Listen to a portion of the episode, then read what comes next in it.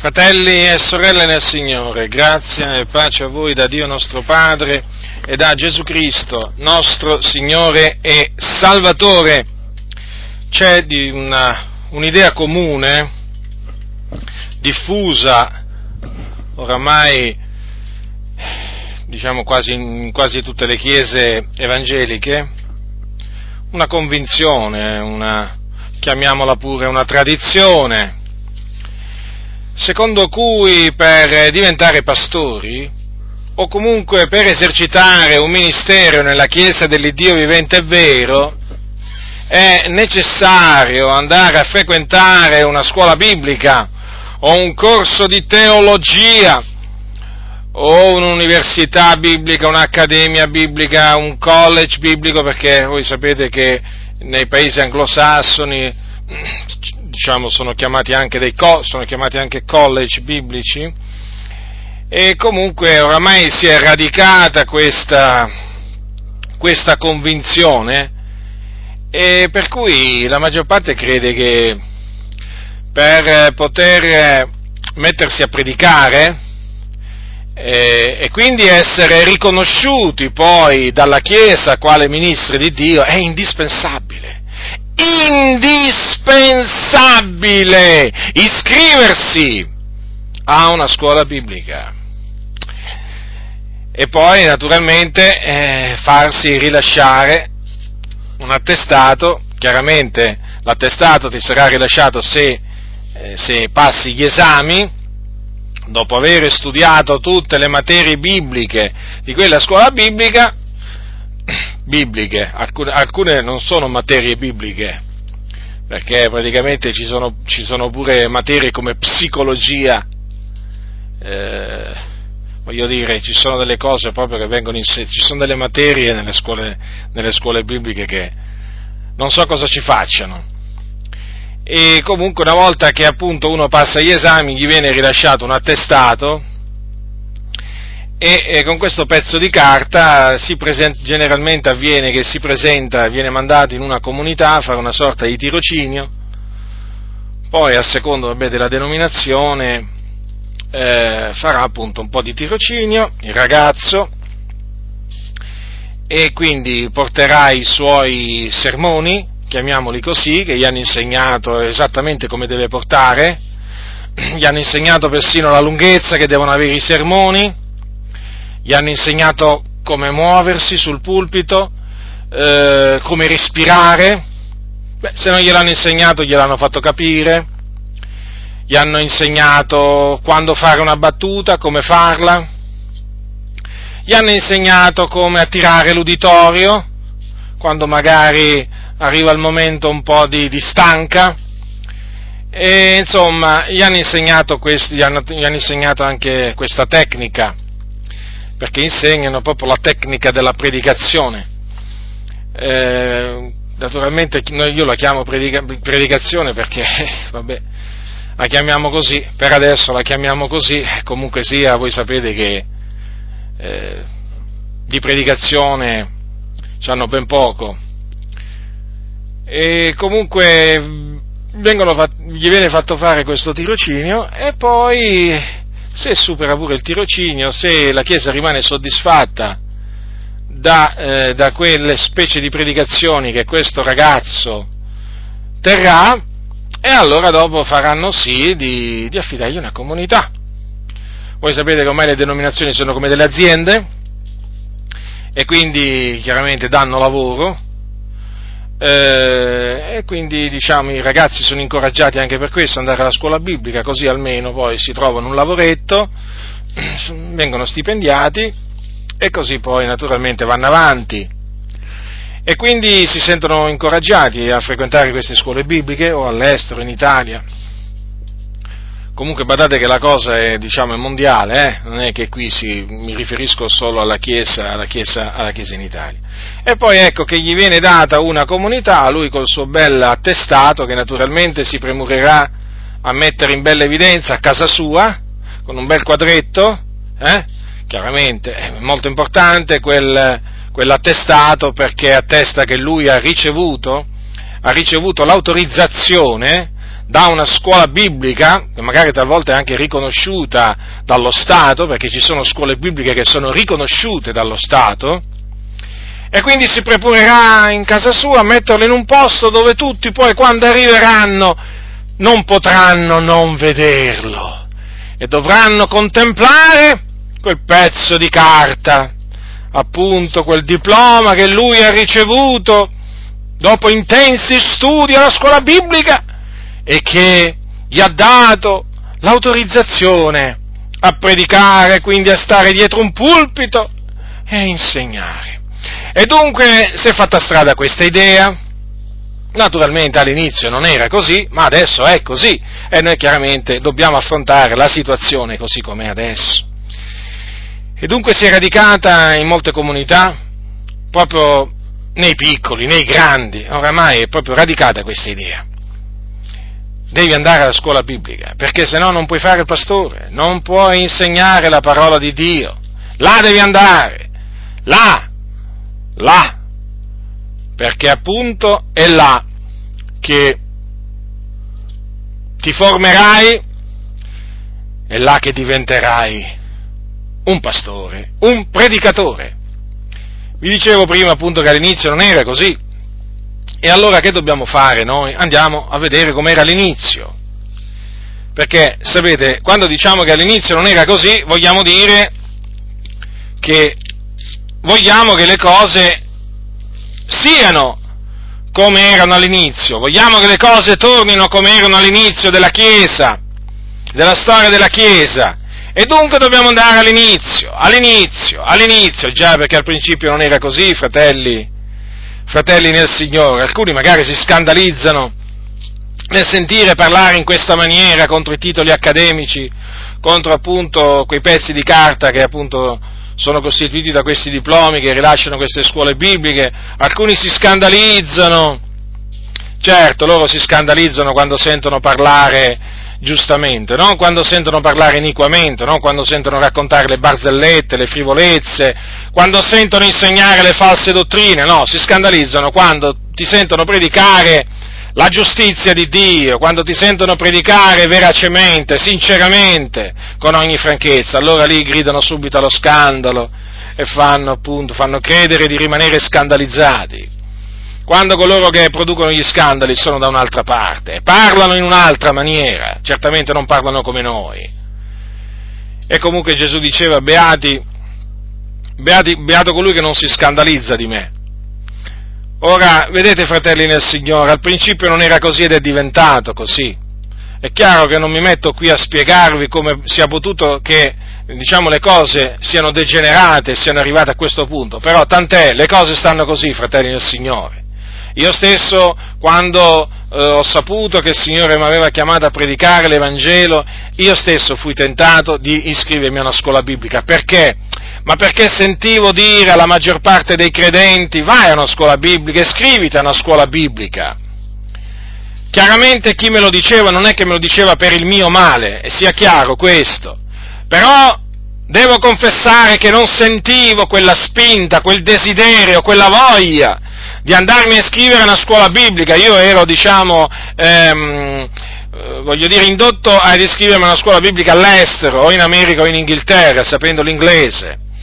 E devo dire che quando sentivo, mi sentivo parlare della scuola biblica non sentivo il cuore mio riscaldarsi, non sentivo, eh, diciamo, quella spinta che avrei dovuto sentire se era nella volontà di Dio che appunto io mi iscrivessi alla scuola biblica. Non la sentivo, anzi sentivo una sorta di gelo, di indifferenza nel profondo mio intimo e mi domandavo ma come mai, come mai, eh, diciamo, provo questo sentimento verso la scuola biblica, ero dibattuto ero veramente dibattuto perché considerate, ero, ero, poco più che un ventenne, comunque avevo circa vent'anni, conoscevo pochissimo le scritture, conoscevo qualche passo della scrittura, eh, non conoscevo ancora le vie di Dio ehm, e quindi mi trovavo in una situazione un po', un po' particolare, ero un bambino in Cristo.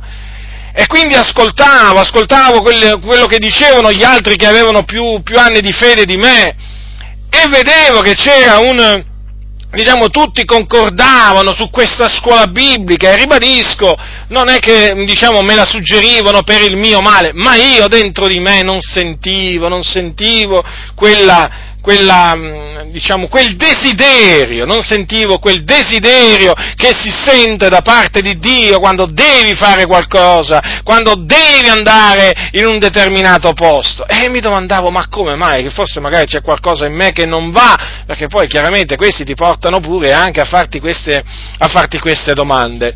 E fino a, che un giorno, fino a che un giorno parlando con un fratello, così diciamo, parlando delle cose del Signore, questo fratello mi disse una frase che, diciamo, eh, in, nel momento in cui me la disse, proprio mi folgoreggiò, come si suol dire.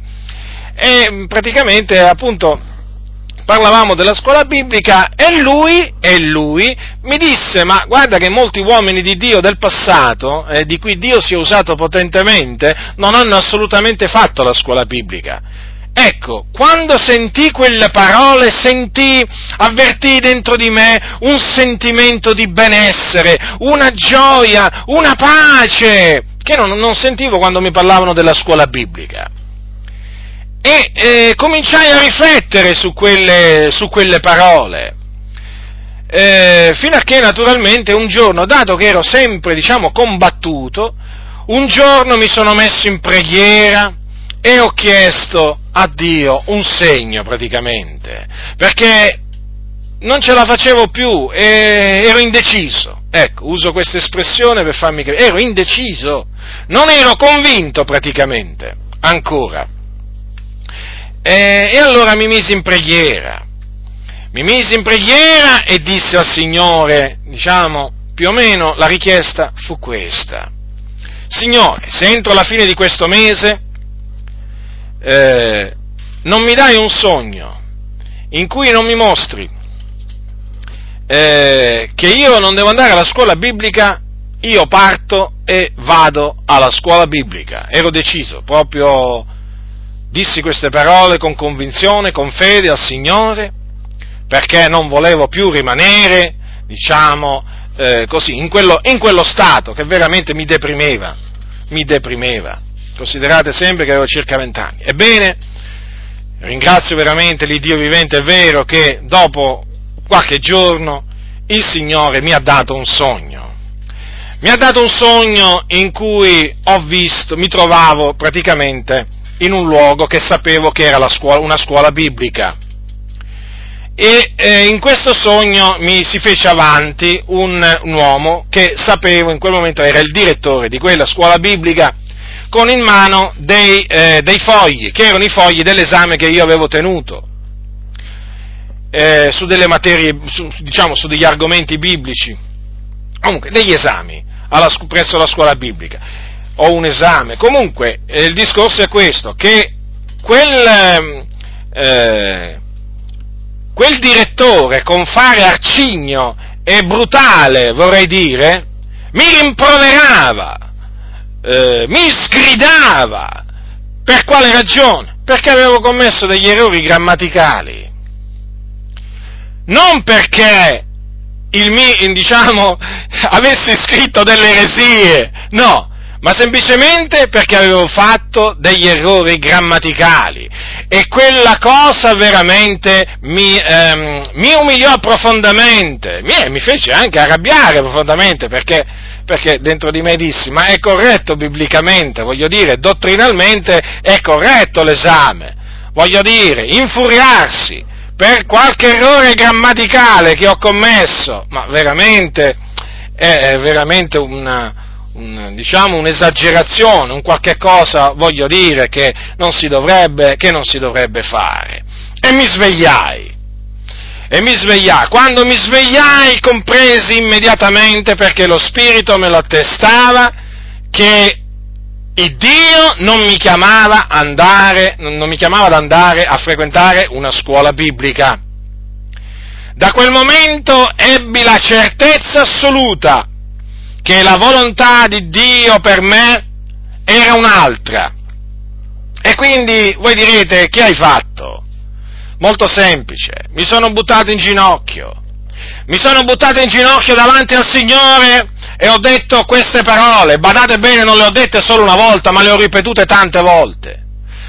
E dissi queste parole al Signore, pre- presi la, la Bibbia, l'aprii, la alzai davanti a Dio e dissi, Signore Dio, ascoltami, io non conosco le scritture, tu mi hai chiamato a predicare la tua parola, aiutami, fa che possa intenderla, fa che possa essere in grado di predicarla, di trasmetterla al mondo e alla Chiesa.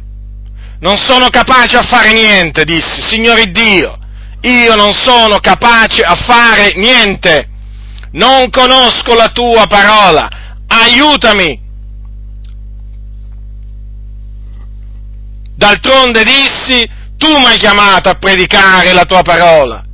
E dicevo, Signore, se tu mi hai chiamato a predicare la tua parola, se è la tua volontà, e io sapevo che era la volontà di Dio che io predicassi, dicevo Signore, se è questo che tu vuoi da me, aiutami, mettimi in grado di predicare la tua parola, perché non sono capace. Mettimi in grado di insegnare la tua parola, la sana dottrina, come tu vuoi che io faccia alla gloria del tuo santo nome. E devo dire che il Signore operò potentemente dentro di me in una maniera gloriosa, meravigliosa, straordinaria, tanto che giorno dopo giorno avvertivo la sua guida in ogni mio studio, perché naturalmente mi misi a studiare le scritture. Dalla mattina alla sera mi buttai a capofitto nello studio delle sacre scritture e quindi nello studio delle dottrine bibliche, di tutte le dottrine contenute nella parola di Dio, nella Bibbia. E accompagnavo i miei studi, i lunghi studi, con preghiere ed anche con digiuni. Mi appartai per un periodo di tempo della mia vita che è stato fondamentale al fine di poter essere poi in grado, per la grazia di Dio e solamente per la sua grazia, di predicare la sua parola e di annunziarla, di annunziarla con ogni franchezza perché una delle cose che ho sempre chiesto a Dio sin dall'inizio è stata quella di mettermi in grado di predicare con ogni franchezza, prendendo esempio dal nostro caro fratello Paolo da Tarso. Dicevo sempre al Signore, Signore aiutami a predicare come predicava l'Apostolo Paolo, con ogni franchezza, perché questa è la tua volontà, che la tua parola, sia che si predica l'Evangelo, sia che si predica la sana dottrina, sia predicata con ogni franchezza. E io rendo grazie a Dio in Cristo Gesù per avermi esaudito nella sua fedeltà, nella sua benignità, e lo ringrazierò per sempre per quest'opera che ha compiuto in me. E dunque, questa è la mia testimonianza, diciamo, sia pur breve, lo, eh, naturalmente ci sarebbero molte, molte altre cose di cui potrei parlare, comunque ecco, riassunta, questa è la mia testimonianza di come Dio ha operato in me per rendermi capace di essere un ministro del nuovo patto. È Lui che ha operato in me e quindi a Lui va la gloria per questa opera che egli ha compiuta. Non l'hanno compiuta gli uomini quest'opera, ma l'ha compiuta l'Iddio vivente e vero. E dunque posso dire con ogni franchezza che Dio mi ha impedito di andare alla scuola biblica. Qualcuno dirà, beh, ma tu sei un caso isolato. Non è vero. Ci sono molti altri fratelli a cui il Signore ha impedito di andare alla scuola biblica per il loro bene. Perché sapete, andare alle scuole bibliche oggi vuol dire farsi rovinare, rovinare! Se ci vai sano a una scuola biblica veramente esci fuori che sei corrotto. Se, sei, se ci vai intelligente torni a casa che sei stolto. Se ci vai che hai timore di Dio torni a casa che timore di Dio non ce l'hai più. Se ci vai che sei una persona seria torni a casa che sei, che sei veramente un clown. A proposito, ci sono scuole bibliche dove adesso insegnano la materia clownerie. La clownerie ci mancava pure, la clownerie! Cioè dove ti insegnano a fare il clown, sì sì, proprio il clown per evangelizzare appunto in questa maniera. Considerate voi quali cose abominevoli avvengono in certe scuole bibliche. Scuole bibliche, ma quali scuole bibliche? Scuole antibibliche! E dunque, vedete, Vedete, fratelli del Signore, perché racconto questa mia testimonianza? Per farvi capire che quello che è il Signore, e parlo naturalmente a coloro, a coloro che sono magari indecisi se iscriversi a scuola biblica o no, a coloro che si sentono da parte di Dio chiamati a predicare la parola, ad adempiere un ministero che magari ancora non sanno qual è, questa mia predicazione, diciamo assieme a questa testimonianza, sono rivolte veramente in particolare a questi fratelli, perché io ci sono passato e so perfettamente qual è il sentimento che si prova in quella situazione, perché tutti dicono una cosa, eh?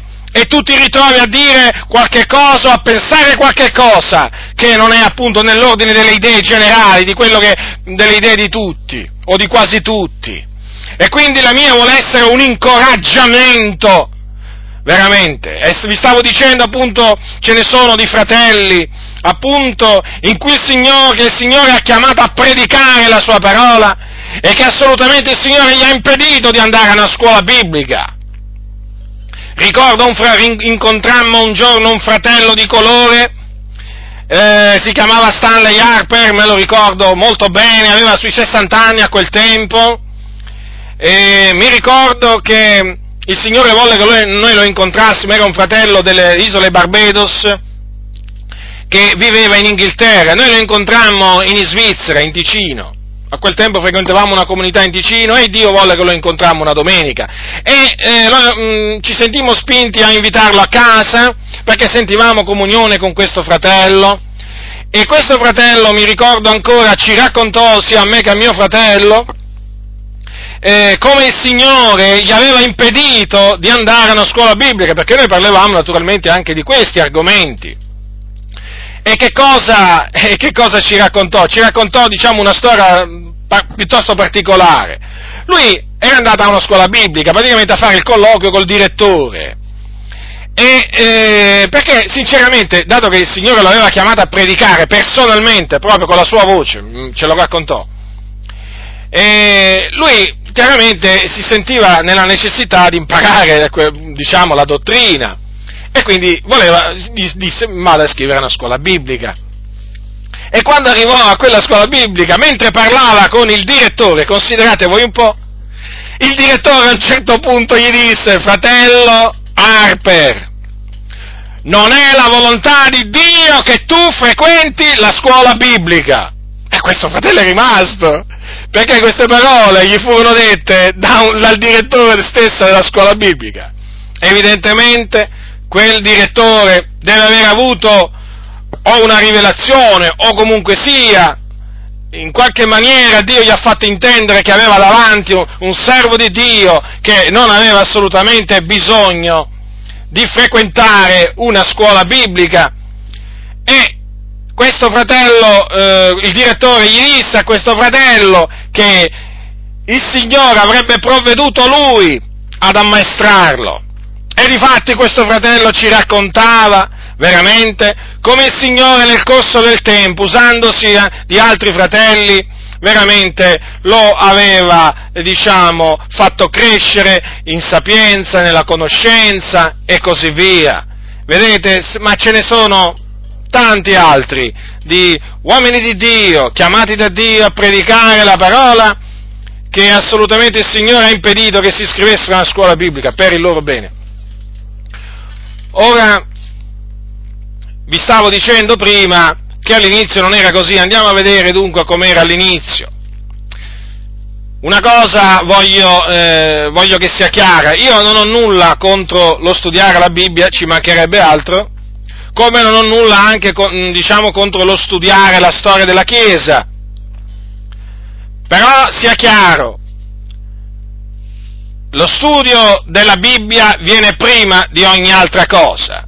Peraltro nella Bibbia c'è anche una parte della storia della Chiesa, che va diciamo fino all'anno diciamo, per quanto riguarda gli atti degli Apostoli, fino all'anno circa 60, così, diciamo così, e eh, per quanto riguarda invece poi l'ultimo libro dell'Apocalisse, fino all'anno, diciamo, 90, diciamo, verso la fine, verso gli anni, diciamo, finali del, del, del primo secolo eh, dopo, dopo Cristo. Quindi c'è una parte della storia della Chiesa nella Bibbia, chiaramente mm, una piccola parte, però c'è.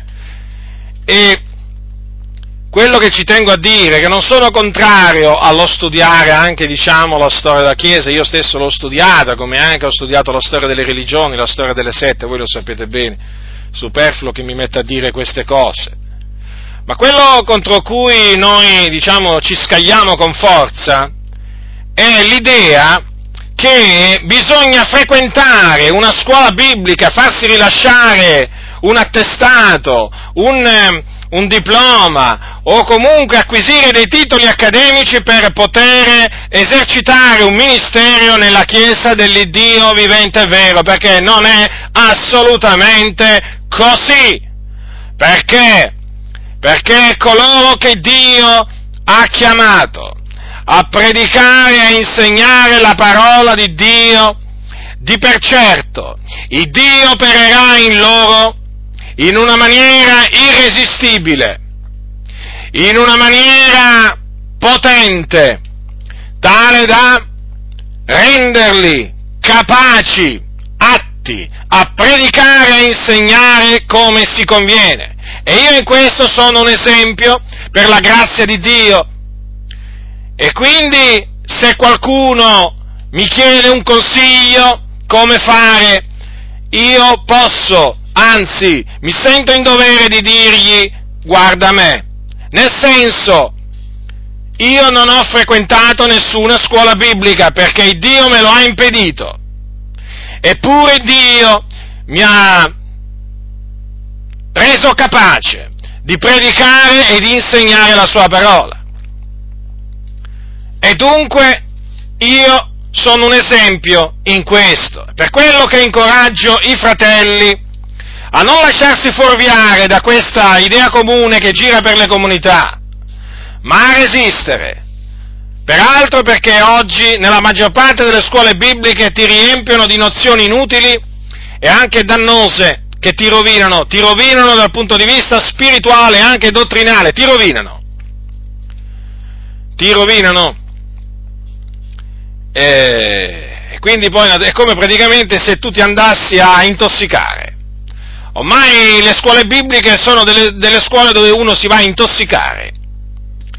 E quindi una volta che ti vai a intossicare, fratello, devi sapere poi che ti devi disintossicare.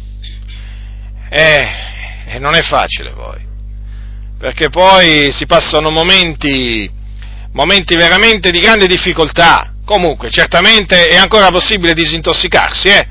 Non è che è qualche cosa di, di impossibile. Però io, sai, ti voglio evitare di andarti a intossicare nelle, nelle scuole bibliche. Ecco perché appunto sconsiglio di andare a una scuola biblica. Lo sconsiglio perché, perché appunto là ci si va a intossicare. Allora, andiamo a vedere, andiamo a vedere all'inizio com'era. Parliamo di Gesù, il figlio di Dio, l'unigenito venuto da presso al Padre. Gesù di Nazareth voi sapete che Gesù di Nazareth, chiamato il Cristo, ah, quando aveva circa 30 anni si mise a predicare e insegnare e la sua parola fu accompagnata da segni, prodigi e opere potenti per la Giudea, per la Galilea, Gerusalemme.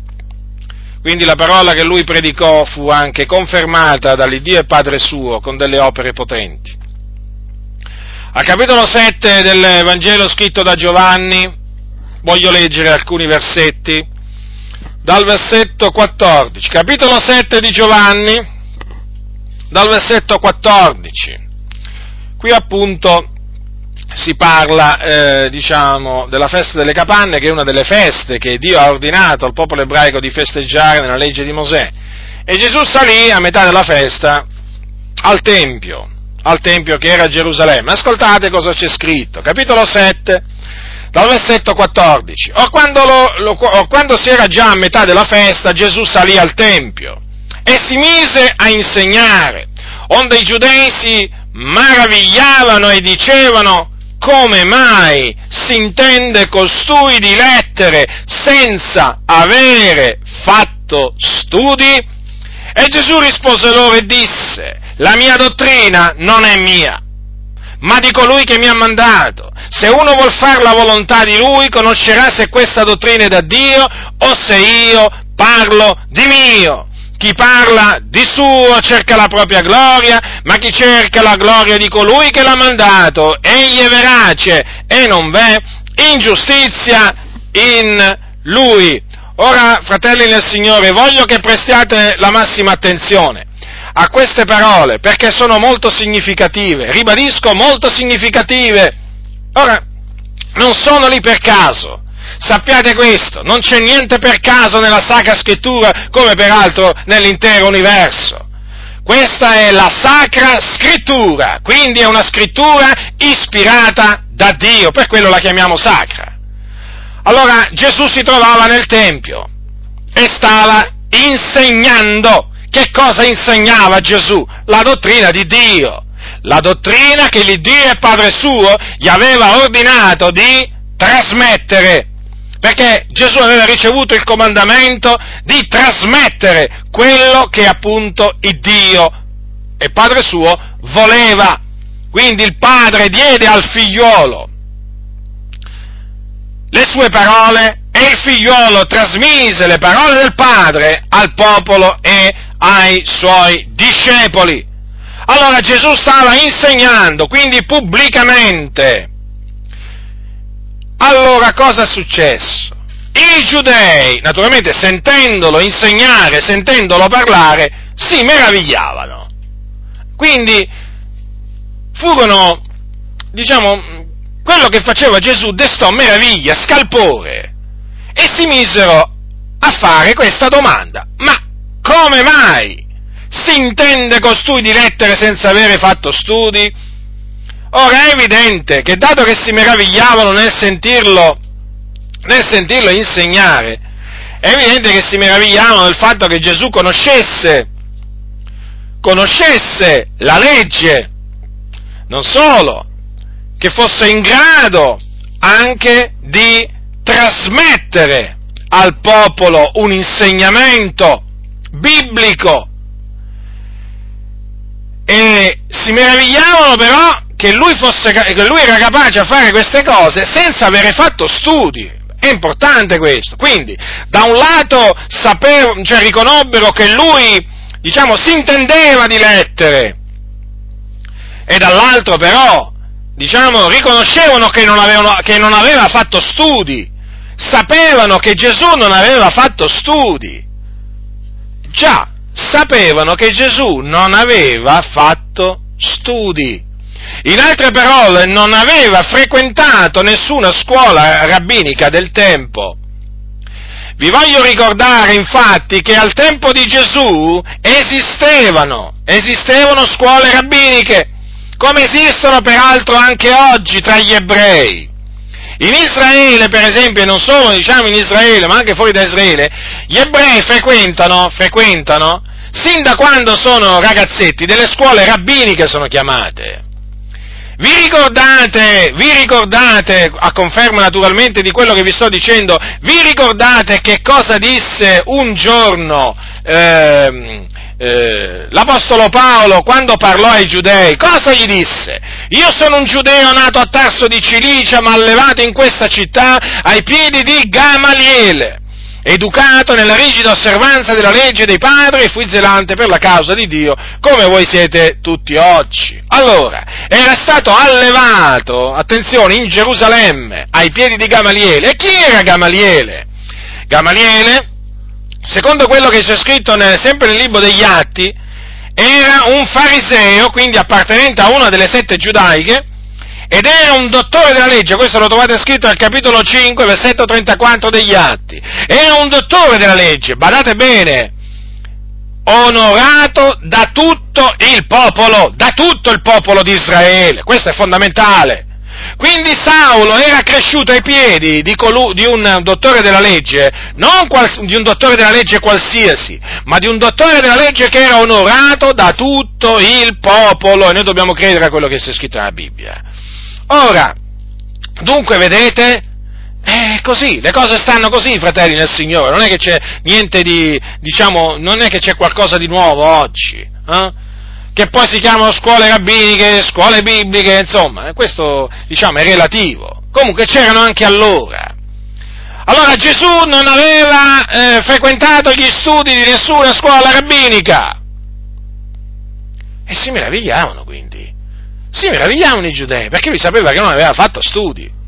Sapete, un po' come in un paese, no? Eh, diciamo, come quando in un paese uno parla, no? Parla con sapienza, eh, diciamo, con conoscenza, e naturalmente chi lo conosce dice, ma questo qua come fa a parlare in questa maniera? Come fa a conoscere queste cose che non ha studiato? No? Perché sanno che magari ha solamente la quinta, eh, la quinta, la quinta elementare. Hm? O, perché, o magari perché sanno che non ha fatto nessuna particolare scuola, scuola biblica, però si intende della, delle, delle scritture e parla.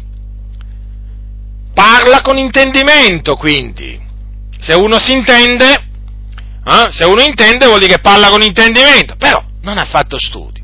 Già, si conoscono le persone che hanno fatto gli studi e quelle che non l'hanno fatto, anche perché quelli che generalmente fanno gli studi, soprattutto quelli che fanno tanti studi, non mancano occasione di farlo notare e te lo fanno pure pesare, e te lo fanno pure pesare.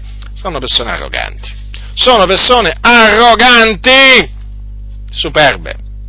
Allora, vedete fratelli del Signore? Gesù, stiamo parlando di Gesù, eh? Non aveva fatto studi, però conosceva le scritture, e le conosceva sì, conosceva la dottrina di Dio.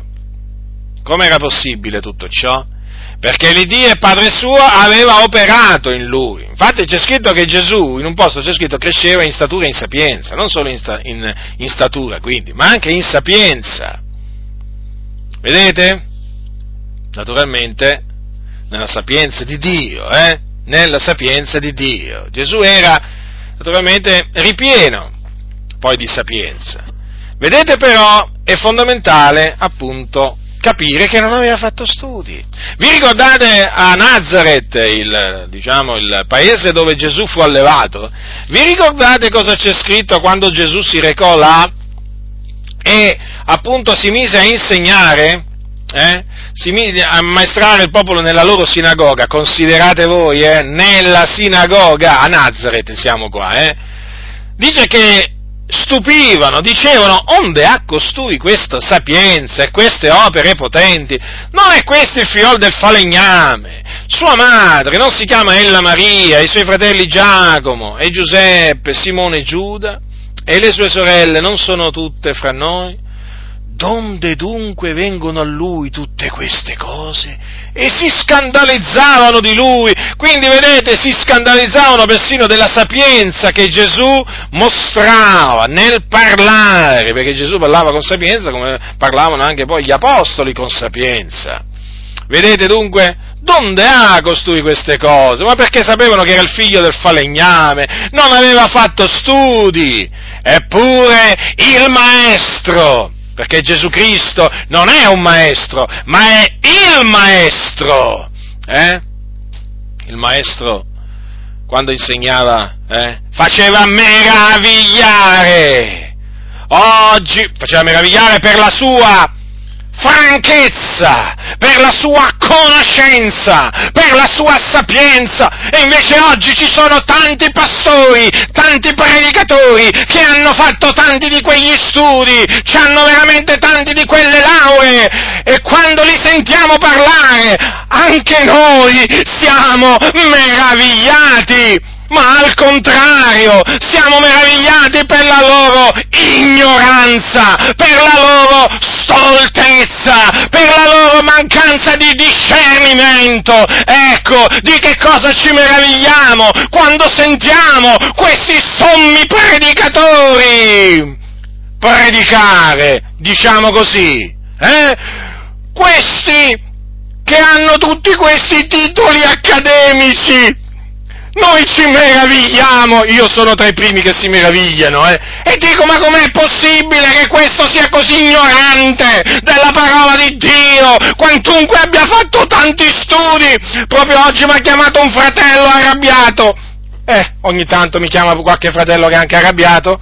È arrabbiato perché? Perché ha sentito uno di questi sommi predicatori della Campania, eh? Uno di quelli che parla sempre dell'amore di Dio con quella foga, avete presente, no? Certi predicatori che quando si mettono lì davanti, quando devono parlare dell'amore di Dio, quale foga e così via. Era arrabbiato questo fratello, mi ha detto Giacinto, ma lo sai cosa ha detto questo? Io ho detto che ha detto? Ha detto questo, ve lo voglio riferire perché la cosa diciamo è proprio recente recente, arrivano queste notizie proprio al momento giusto, eh? arrivano sempre al momento giusto. Praticamente, praticamente stava, stava predicando su, ehm, eh, sulla guarigione del cieco nato. Allora, il, eh, diciamo, le parole erano, i primi versetti del capitolo 9, eh? passando vide un uomo che era cieco fin dalla nascita e i suoi discepoli lo interrogarono dicendo, maestro, chi ha peccato, lui o i suoi genitori, perché sia nato cieco? Gesù rispose, né lui peccò, né i suoi genitori, ma è così affinché le opere di Dio siano manifestate in lui. Sapete cosa diceva questo, diciamo, chiamiamolo così, predicatore pentecostale con i suoi titoli accademici? Eh? Sapete cosa ha detto? Ha detto praticamente, ve lo riassumo, io mi rifiuto di credere categoricamente eh, che Dio abbia fatto nascere quell'uomo cieco e lo abbia mantenuto cieco per tutti quegli anni. Perché Dio è amore. Avete capito bene? Avete sentito bene? Questo era il senso, eh? Il senso di, del suo discorso. Ma vi rendete conto? E questi gestiscono scuole bibliche, facoltà teologiche. Ma vi rendete conto perché vi richiamo scuole antibibliche, fratelli nel Signore? Questa è la prova pratica, che queste sono scuole bibliche, scuole bibliche antibibliche o meglio, di nome sono bibliche, di fatto sono antibibliche, perché ti portano a non credere in tutto quello che dice la Sacra Scrittura, ti mettono veramente il dubbio riguardo a quello che c'è scritto, ti dicono io mi rifiuto di prendere letteralmente questo passo, e come lo devi prendere questo passo se non letteralmente? E come lo presero, ignorante che non sei altro, come lo presero i discepoli quando sentirono quelle parole di Gesù, quelle parole come le presero, come le intesero, non le intesero forse letteralmente? O le intesero come le intendi tu, ignorante, se ci fosse una categoria tra gli ignoranti, ti darei la prima categoria a te, veramente. Ma io dico, ma come si fa a dire una cosa del genere? In questa maniera si fa Dio bugiardo, si fa il figliuolo di Dio bugiardo, perché non si crede nell'operare di Dio e si induce gli altri a non credere nell'operare di Dio, nel suo sovrano operare, perché Dio fa quello che vuole e se il Signore fa nascere uno cieco e lo fa rimanere 40 anni cieco, per mani- perché così è decretato, per manifestare la sua gloria, dandogli poi veramente la vista nel tempo e nel modo da lui stabilito, fatto? Chi oserà dirgli, Signore, ma cosa hai fatto? Perché hai fatto così o tu hai fatto male? Chi si mette a negare quello che sta scritto è un insensato, è un ignorante, è un serpente e da lui vi dovete guardare. Quanti titoli accademici hanno questi? Ma vi potrei fare tantissimi altri esempi, tantissimi altri esempi di predicatori, pastori, teologi che hanno tanti di quei titoli accademici, che leggono A e capiscono B, Ma che vi, vi devo fare gli esempi dei valdesi? Eh? Ma ci sono, ma voi sapete che la facoltà teologica valdese di Roma è rinomata in tutta Italia? Eh? Ma lo sapete che là ci sono teologi che insegnano eh? che non è peccato l'omosessualità? Ora io dico una cosa, che cos'è quella? È una scuola biblica? È una scuola biblica quella? Quella è una scuola antibiblica. Chi può negare quello che dico? Chi può negarlo? Dove ti insegnano che è lecito abortire, eh? dove è lecito, che è lecito benedire le coppie omosessuali. Ma vi rendete conto? E questi sarebbero i titoli accademici? Eh?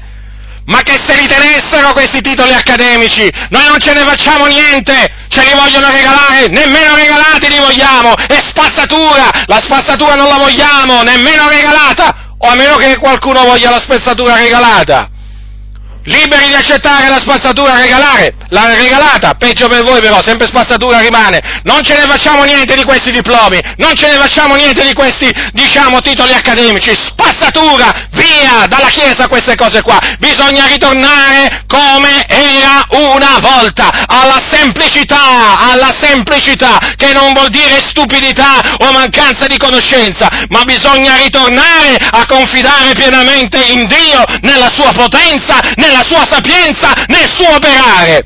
È veramente cacciare via dalle chiese questi qua che appunto vantano tutti questi titoli accademici, è veramente farli scendere dal pulpito e dirgli siediti ignorante e comincia a imparare perché non sei degno di stare dietro un pulpito, ma uno che veramente dice che si rifiuta di credere, eh, al senso letterale delle parole di Gesù, ma vi rendete conto della gravità di quello che dice? Ma io veramente quando me l'ha detto mi sono arrabbiato pure io, naturalmente, è normale, eh? Voglio dire, adiratevi, non peccate, dice la Sacra Scrittura, ma voglio dire, c'è qualcuno ancora che si arrabbia quando sente le menzogne? C'è qualcuno ancora che si arrabbia? Io spero di sì, eh?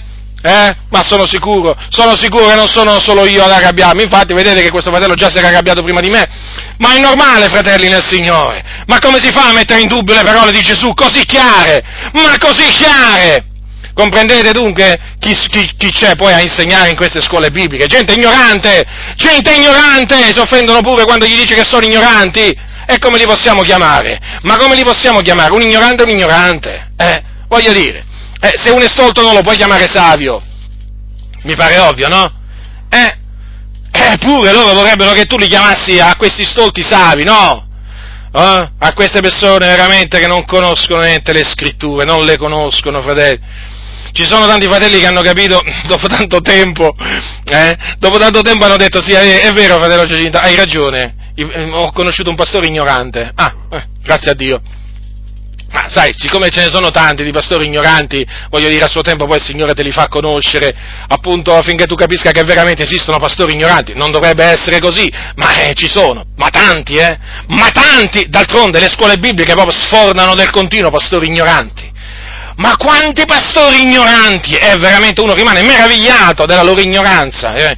Ma com'è possibile che costoro sono ignoranti? Eh, noi diciamo così. Ma com'è che questi sono ignoranti? Eh? Dopo aver fatto tutti questi studi? Eh? Eh, certo che hanno studiato, sono un po' come i preti. Tanti pastori sono come tanti preti, vanno alla scuola biblica ma non studiano la Bibbia, studiano studiano i libri che parlano della Bibbia, è un po' diverso. Quante volte, no? Quante volte, eh, diciamo, si è detto ai preti, no?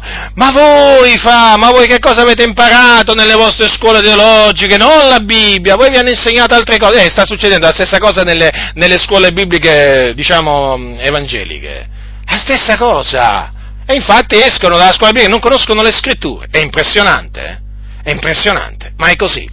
Allora Gesù rispose loro, e disse, la mia dottrina non è mia, ma di colui che mi ha mandato. Quindi Gesù aveva piena consapevolezza che quello che lui insegnava non era qualcosa di suo.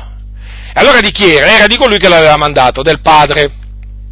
E vedete, il Signore spiegò, spiegò in che maniera avrebbero capito che quella era dottrina di Dio.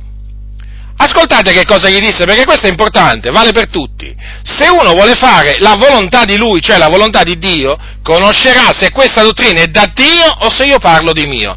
Avete notato dunque, avete notato dunque mm, mm, diciamo che cosa ha detto Gesù? Gesù praticamente ha detto che eh, si può comprendere, si può conoscere se la dottrina di uno che parla è da Dio o, que- o, o diciamo eh, quella dottrina eh, non è da Dio, eh, a condizione che uno voglia fare la volontà di Dio. Fratelli, guardate che queste parole sono molto importanti.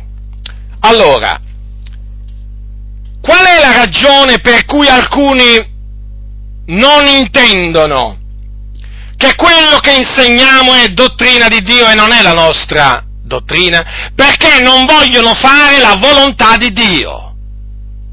Io spesso ho, rif- ho meditato su queste parole e sono sempre arrivato a questa conclusione.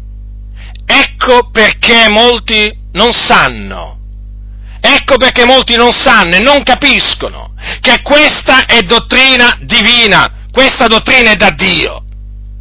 E noi non parliamo di nostro, perché non vogliono fare la volontà di Dio, ma vogliono fare la loro propria volontà. E quindi vogliono camminare secondo i desideri della carne, non si vogliono santificarsi, perché quando uno vuole fare la volontà di Dio, la prima cosa che fa, sapete qual è? Eh? Si santifica. Perché questa è la volontà di Dio, che ci santifichiamo. Ecco dunque, Ecco dunque perché molti non intendono, non sanno, perché non vogliono fare la volontà di Dio. Poi Gesù disse, chi parla di suo cerca la propria gloria, ma chi cerca la gloria di, di colui che l'ha mandato, egli è verace e non v'è ingiustizia in lui. Notate anche qui, notate anche qui, c'è chi parla di suo e questo cerca la propria gloria. Eh? O potre, diciamo che in taluni casi si può dire anche che cerca la gloria degli uomini. Infatti voi sapete no, che anche al tempo di Gesù c'erano quelli eh, che prendevano gloria gli uni dagli altri. Ma c'è anche, chi, c'è anche chi cerca la gloria di colui che l'ha mandato, naturalmente di Dio. Allora dice egli è verace non v'è ingiustizia in lui. Vedete dunque, fratelli nel Signore, queste parole di Gesù fanno capire molto, fanno capire molto. Naturalmente a chi vuole capire, eh? A chi vuole capire. Quindi, vedete, fanno capire che Gesù, benché non avesse fatto studi, mh, hm, si intendeva di lettere, perché appunto Dio lo aveva riempito di sapienza, di sapienza. Gesù era un uomo savio, aveva riposto la parola del suo Dio, la legge, nel suo cuore. Egli meditava le sacre scritture, aveva il suo diletto nelle sacre scritture, egli intendeva le sacre scritture. Naturalmente per sacre scritture mi riferisco chiaramente al Pentateuco, ai primi cinque libri della Bibbia, poi i salmi, poi i profeti, è evidente perché quando Gesù, mentre Gesù stava insegnando, ancora non c'era, non c'era il libro degli atti, non c'erano le epistole, è evidente questo. Dunque Gesù aveva intendimento, aveva intendimento della parola, quantunque non avesse fatto studi. Ora, i suoi discepoli, i suoi discepoli, anche loro avevano intendimento eh, ma non avevano fatto anche loro degli studi. Ascoltate quello che dice la Sacra Scrittura, capitolo 4 degli Atti degli Apostoli. Questo naturalmente vuole essere un incoraggiamento, un incoraggiamento a cercare la faccia di Dio, eh? un incoraggiamento per quelli veramente che si sentono chiamati da Dio, hanno avuto una rivelazione da parte di Dio che Dio li ha chiamati, un incoraggiamento forte, fratelli nel Signore eh? affinché veramente riceviate da Dio la sapienza, la potenza, la franchezza per esercitare il ministero che Lui ha decretato per voi, perché è Lui che ha dato gli uni come apostoli, gli altri come profeti, gli altri come evangelisti, pastori, dottori, è Lui, eh? ricordatevelo questo, non è la scuola biblica, eh? o non sono altri uomini, è Lui che dà i ministeri. Apostolo, profeta, evangelista, pastore, dottore, sono cinque ministeri. Eh? quello che il Signore ha decretato, quello che il Signore ha decretato per un credente, sicuramente glielo darà. E dandogli quel ministero gli darà anche la capacità, la sapienza per adempierlo. Per adempierlo, il Signore non ti chiama a fare una cosa senza darti la capacità di fare quella cosa. Sappilo, se ti ha chiamato a predicare, il Signore ti darà di predicare, senza foglietti davanti, eh, naturalmente ti darà di predicare, te lo posso assicurare, dovunque tu ti trovi, in qualsiasi momento, ti darà di predicare in mezzo alle piazze, in mezzo, in mezzo alle strade, dovunque tu ti troverai, sarai in grado in quel momento di annunziare l'Evangelo con ogni franchezza perché sei stato chiamato da Dio a questo. E così vale anche la stessa cosa per quanto riguarda l'insegnare. Se il Signore veramente ti ha dato il dono dell'insegnamento, devi sapere che appunto ti, da, ti, ha dato la capacità di insegnare, ti metterà in grado di insegnare la sua parola, quindi prima ti darà la grazia di conoscere la sua dottrina e poi ti darà la grazia di, la capacità di trasmettere la sua dottrina. E tutti naturalmente vedranno che sei in grado di fare queste cose, perché è evidente che quando il Signore dà una capacità, tutti devono riconoscere che quella capacità esiste. Poi lasciate perdere i sofismi che costoro tirano fuori, sapete, no? Eh, ma quello grida, quello parla arrabbiato, non ha amore, le sapete, ormai le sappiamo queste cose, pensate voi un po'. Pensate voi un po', se uno si capisce che uno non è chiamato da Dio a predicare perché alza la voce, e allora Giovanni Battista veramente non era stato proprio mandato da Dio, e da chi era stato mandato? Vi fu un uomo mandato da Dio e quest'uomo si chiamava Giovanni Battista, era una voce che gridava nel deserto, gridava, non parlava sottovoce. Era arrabbiato, e come se era arrabbiato Giovanni Battista? Razza di vipere! Chi vi ha insegnato a fuggire dall'ira a venire? A che le diceva queste parole? Alle vipere? Eh? E come le diceva? Sottovoce? Cosa pensate? Come pensate che gliele diceva? Eh? L'MLM? Eh? Come fanno alcuni predicatori? Eh? Naturalmente era arrabbiato, no? indignato, ma voglio dire, indignarsi non è peccato, eh? Quindi non è che si capisce che uno non è stato chiamato da Dio a predicare perché diciamo si indigna mentre predica, c'è quando uno si deve indignare, voglio dire. Eh, ma siamo uomini, eh? Siamo uomini. Gesù stesso si indignò, eh? Dio stesso si indigna. Si arrabbia ogni giorno, considerate voi un po', perché non ci dovremmo arrabbiare, anche quando predichiamo? Ma quando voglio dire, si, ehm, voglio dire, si confutano gli errori, quando si deve riprendere qualcuno, cioè, voglio dire, un minimo di rabbia ci vuole, eh? Voglio dire, ma che facciamo qua? Qui non siamo mica qua a recitare, eh? Qui non siamo degli attori, siamo dei servi dell'Iddio vivente, parliamo mossi da sincerità da parte di Dio in Cristo, vi piaccia o non vi piaccia? È così che predicavano gli apostoli e che non ci vengano a dire che non abbiamo amore. Perché chi riprende l'amore e chi non riprende non ha amore. Eh? Sappiate, fratelli, e ve lo ricordo ancora una volta, che chi vi lascia sfrenare, che chi vi lusinga non ha amore, vi potrà parlare pure con questa voce dolce, ma non ha amore. Non ha amore, avete capito? Ecco, allora, andiamo a Pietro e Giovanni, discepoli di Gesù Cristo. Ora, Pietro e Giovanni un giorno furono arrestati furono arrestati, voi sapete, diciamo, dopo che ci fu quella guarigione del, del, dello zoppo, dello zoppo alla, alla, porta del Tempio di Tabella, eh, furono arrestati e messi, ehm, eh, allora dice così, misero le mani loro addosso, li posero in prigione fino al giorno seguente, no? perché già era sera. E dopo, il, il giorno dopo furono fatti comparire davanti ai capi, con gli anziani, gli scribi a Gerusalemme, no? Poi c'era Anna, il sommo sacerdote, Caiafa, Giovanni, Alessandro, dice tutti quelli che erano della famiglia dei sommi sacerdoti. E quindi facevano comparire in mezzo Pietro e Giovanni e gli domandarono con qual potestà il nome di chi avete voi fatto questo, certo, perché appunto si era creato un grande scompiglio in Gerusalemme, no? diciamo dopo quella guarigione, e infatti molti, molti avevano creduto, e naturalmente loro mossi d'invidia li avevano, li avevano messi li avevano messi in prigione. Allora il giorno dopo comparvero appunto davanti a questi, diciamo, a questi, mm, voglio dire, religiosi e Pietro parlò. Pietro parlò. Mm. Eh, non fece un discorso molto lungo, ma un discorso efficace, potente, franco. Allora ascoltate cosa c'è scritto, cosa c'è scritto al capitolo 4, versetto 13. Ora essi, veduta la franchezza di Pietro e di Giovanni, e avendo capito che erano popolani senza istruzione, eh, si meravigliavano e riconoscevano che erano stati con Gesù.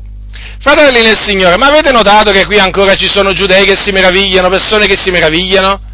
Avete notato? Là i giudei si meravigliavano quando sentirono Gesù insegnare, no? dicendo come mai costui si intende di lettere senza avere fatto studi. Qua, quando videro la franchezza di Pietro e di Giovanni, perché quando parlavano erano chiari, eh? non è che parlavano, diciamo, con quei discorsi persuasivi di sapienza umana, eh? quei discorsi incomprensibili, pieni di filosofia, quei, veramente quei discorsi veramente noiosi. No, no, no, loro parlavano con franchezza, eh? Dice così, venuta la franchezza di Pietro e Giovanni, e avendo capito che erano popolani senza istruzione, avevano capito praticamente che anche questi non avevano fatto studi. Avevano capito di Gesù che non aveva fatto studi, hm? e lo capirono pure, e lo capirono pure di Pietro e Giovanni. Allora, quando videro la franchezza di questi apostoli, e poi eh, capirono che erano popolani senza istruzione, si meravigliavano. Ecco. Ma non solo si meravigliavano, riconoscevano che erano stati con Gesù. Avete visto? Praticamente hanno riconosciuto, eh, hanno, hanno riconosciuto praticamente da determinate cose che quelli erano stati con Gesù, come dire, devono essere stati con Gesù. Ma perché? Perché pure Gesù parlava, parlava con franchezza, perché non avesse fatto studi. Eh? E, e, quindi vedete, anche Pietro e Giovanni, anche Pietro e Giovanni, apostoli, hm, apostoli, eh, avevano quindi ricevuto il ministero di apostolo e quindi avevano ricevuto da Dio la capacità di predicare e anche di insegnare. Perché vi voglio ricordare che quando Gesù mandò gli apostoli, prima di essere assunto in cielo, disse loro andate. Disse andate dunque a ammaestrate tutti i popoli, battezzandoli nel nome del Padre, del Figliolo e dello Spirito Santo, insegnando loro ad osservare tutte quante le cose che vi ho comandate. Avete notato dunque? Quindi, e poi naturalmente anche in un, in un, altro posto c'è scritto andate per tutto il mondo, predicate l'Evangelo ad ogni creatura. Quindi avevano ricevuto la capacità, erano stati chiamati a predicare, mandati a predicare. E vedete, erano apostoli, non solo, anche a insegnare. Infatti gli apostoli predicavano e insegnavano. Eh? E lo facevano con franchezza. In questo caso, vedete, Pietro e Giovanni riconobbero che erano stati con Gesù. Vedete quanto poco ci voleva riconoscere eh? che due discepoli di Cristo appunto erano stati con Gesù? Ecco, da che cosa appunto riconoscevano che erano stati con Gesù? Eppure questi, Pietro e Giovanni, erano apostoli. Non avevano fatto studi, ma avevano ricevuto il ministero da parte del Signore, è Lui che ha dato gli uni come apostoli. Ma vi rendete conto che non fecero, che erano popolani senza istruzione, fratelli, ma guardate che qua, cioè, qui c'è da riflettere su queste parole, riflettere veramente profondamente, eh? Cioè, erano popolani senza istruzione, non avevano fatto studi, non avevano studi, d'altronde erano pescatori.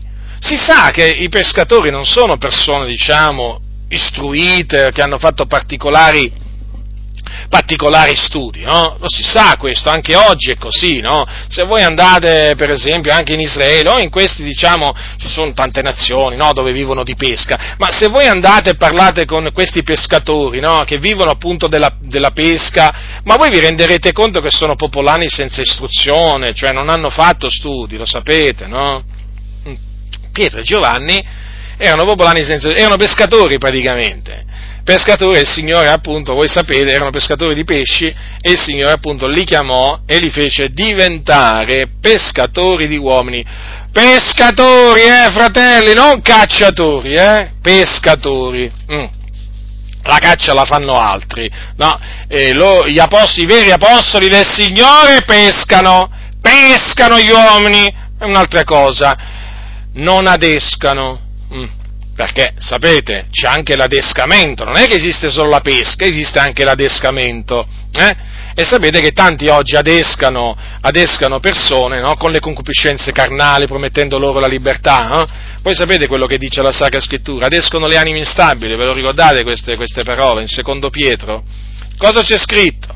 Dice così, con discorsi pomposi e vacui adescano con le concupiscenze carnali e lascivie quelli che si erano già un poco allontanati da coloro che vivono nell'errore, promettendo loro la libertà mentre essi sono schiavi della corruzione, già che uno diventa schiavo di ciò che l'ha vinto. Vedete? Questi qua adescano, hm? questi non pescano, adescano, chi sono? I falsi dottori. Eh? con discorsi pomposi, pomposi, eh? con discorsi diciamo vuoti alla fine, no? E adescano le, diciamo, con le concupiscenze carnali, perché si usano le concupiscenze carnali, lascivie, e chi adescano quelli che si sono, diciamo, un po' allontanati da coloro che vivono nell'errore. Vedete dunque, fratelli del Signore, badate molto bene, eh, quelli che adescono sono falsi dottori. Eh? Invece, i veri dottori non adescano, mm, pescano semmai, meglio dire comunque che ammaestrano. Comunque sia, vi ho, vi ho, diciamo, detto, vi ho ricordato questo affinché comprendiate che c'è una grande differenza tra pescare e adescare. Eh?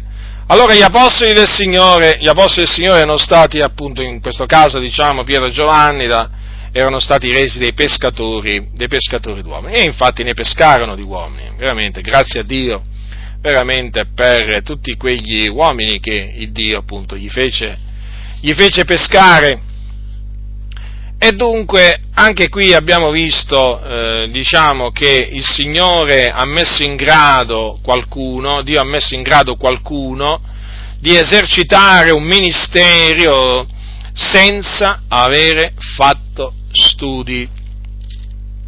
Vi ho detto prima che c'è scritto eh, che Gesù disse ammaestrate tutti i popoli, insegnando loro ad osservare tutte quante le cose che vi ordinate. Perché? Perché oggi invece eh, molti pensano a insegnare delle cose che Gesù non ha, inse- non ha ordinato di insegnare. Praticamente insegnano cose che eh, non sono, mh, diciamo, state ordinate dal Signore, cose, di, cose loro, comprendete? E quindi anche, anche, dovete, anche, anche, a questo dovete porre attenzione, fratelli del Signore. Le cose che i servi del Signore sono chiamati a predicare e insegnare sono quelle che ha comandato Gesù Cristo, eh? non quelle che comanda la propria denominazione. Quindi come leggete che sta scritto voi che siete stati chiamati da Dio eh? a predicare? Come leggete? Qual è l'insegnamento che Gesù ha portato? Eh? Prendetelo, trasmettetelo così com'è al popolo di Dio. Eh?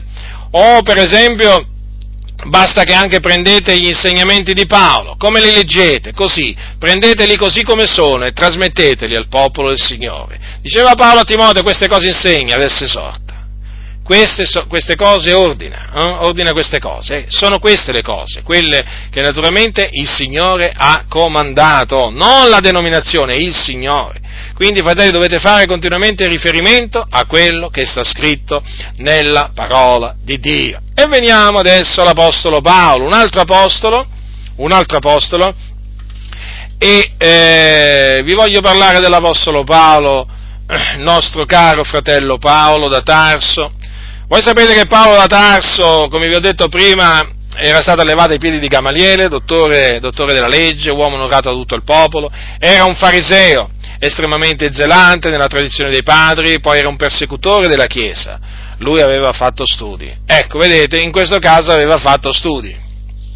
A, a differenza di Pietro e di Giovanni, no, di lui non è che potevano dire che non aveva fatto studi, li aveva fatti gli studi, ma è come se li aveva fatti gli studi ma il Signore aveva operato in lui non tramite quegli studi.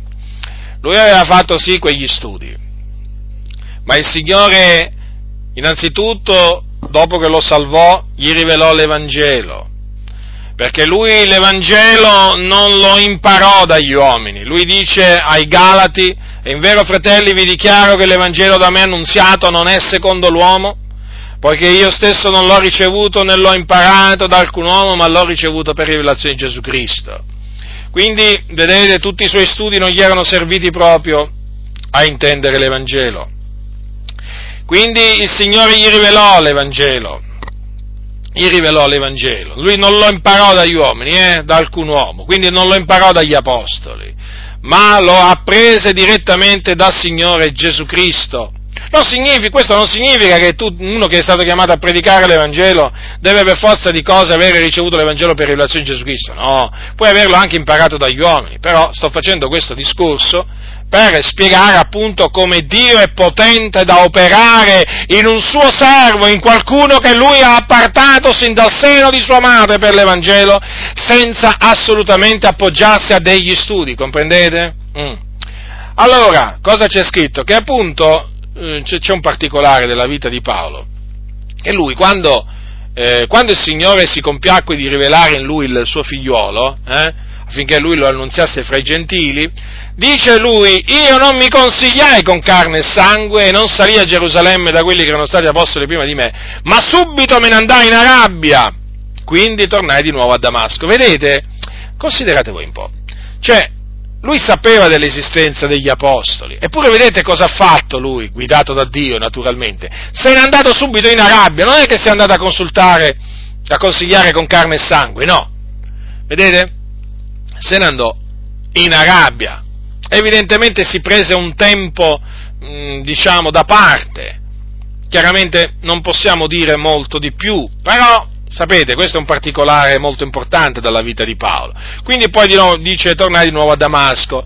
Di capo in tre anni salì a Gerusalemme per visitare Cefa, cioè Pietro, e stetti da lui 15 giorni. Non vidi alcun altro degli apostoli, so, ma solo Giacomo, il fratello del Signore.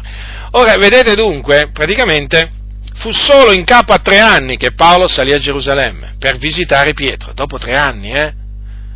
eh questo anche ci deve fare, ci deve fare riflettere. Ora l'Apostolo Paolo, che se ne faceva dei suoi studi passati? Eh, che se ne faceva? Come li considerava? Eh? Li considerava spazzatura. Spazzatura, fratelli nel Signore. Dice, dice, ai filippesi, se qualcuno pensa aver di che confidarsi nella carne, io posso farlo molto di più io circonciso l'ottavo giorno della razza di Israele, della tribù di Beniamino, ebreo d'ebrei, quanto alla legge fariseo, quanto allo zelo persecutore della Chiesa, quanto alla giustizia che è nella legge irreprensibile, ma le cose che mi erano guadagni, e voglio io dire questo, le co- tra le cose che gli erano guadagni c'era pure quello che lui aveva preso ai, ai, ai piedi di Gamaliele, eh? Io le ho reputate da danno a cagione di Cristo.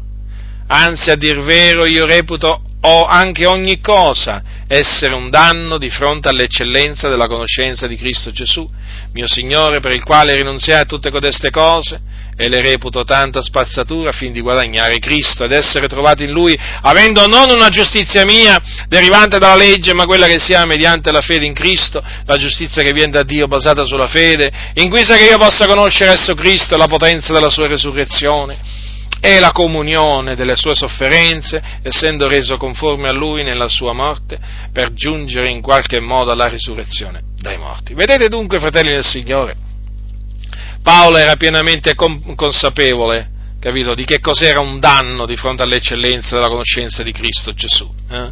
e aveva rinunziato a tante cose, anzi a tutte quelle cose che lui prima reputava un guadagno, ci aveva rinunciato, fratelli, e quindi non si gloriava non si gloriava nemmeno degli studi che aveva fatto, perché vedete, lui era stato reso capace di essere ministro di un nuovo patto da Dio. Questo è quello che lui ha detto ai santi di Corinto quando gli dice, dice così, non già che siamo di per noi stessi capaci di pensare alcunché come venendo da noi, ma la nostra capacità viene da Dio che ci ha anche resi capaci di essere ministri di un nuovo patto, non di lettera ma di spirito, perché la lettera uccide ma lo spirito vivifica. Notate, la nostra capacità viene da Dio.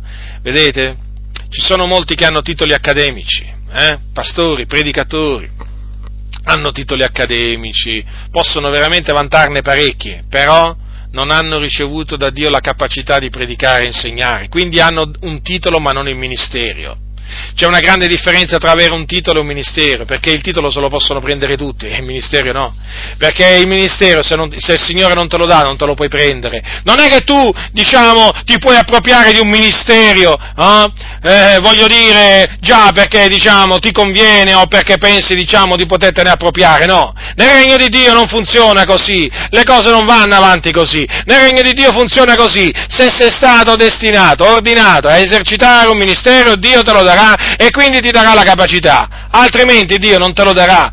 Ma ti potrai sforzare quanto vuoi, non ce la farai mai, né a predicare neppure a insegnare, perché è una capacità che viene dall'alto. L'uomo non può ricevere cosa alcuna se non gli è dato dal cielo, dall'alto Comprendete dunque? Quindi non è che uno si inventa la capacità di predicare, di insegnare. No, no, qui non ci si inventa proprio niente. Chi pensa di inventarsele poi alla fine fa delle magre figure, delle vergognose figure, pubblicamente. Perché poi tutti diranno, ma guarda questo, ha fatto degli studi, è ignorante. Ma guarda questo, ha fatto, ha fatto la scuola biblica, l'università biblica e guarda come parla, coi foglietti, che ha paura di perdere il filo. Guardalo, guardalo un po', che discorsi filosofici che fa. Ma guarda che discorsi, non si capisce niente ma guarda, e questo è perché non sono stati chiamati da Dio a predicare, fratelli nel Signore. Ecco da che cosa si capisce, ecco da che cosa si capisce, perché poi non ricevete edificazione, non vi sentite crescere nella conoscenza, non vi sentite più forti e non sentite il vostro cuore scaldarsi quando costoro parlano, perché quando costoro parlano sentite il cuore freddo e allora scappate, andate via da costoro, perché non vi possono dare alcun giovamento Egitto, come dice la Sacra Scrittura dei guardiani di Israele, sono dei cani muti,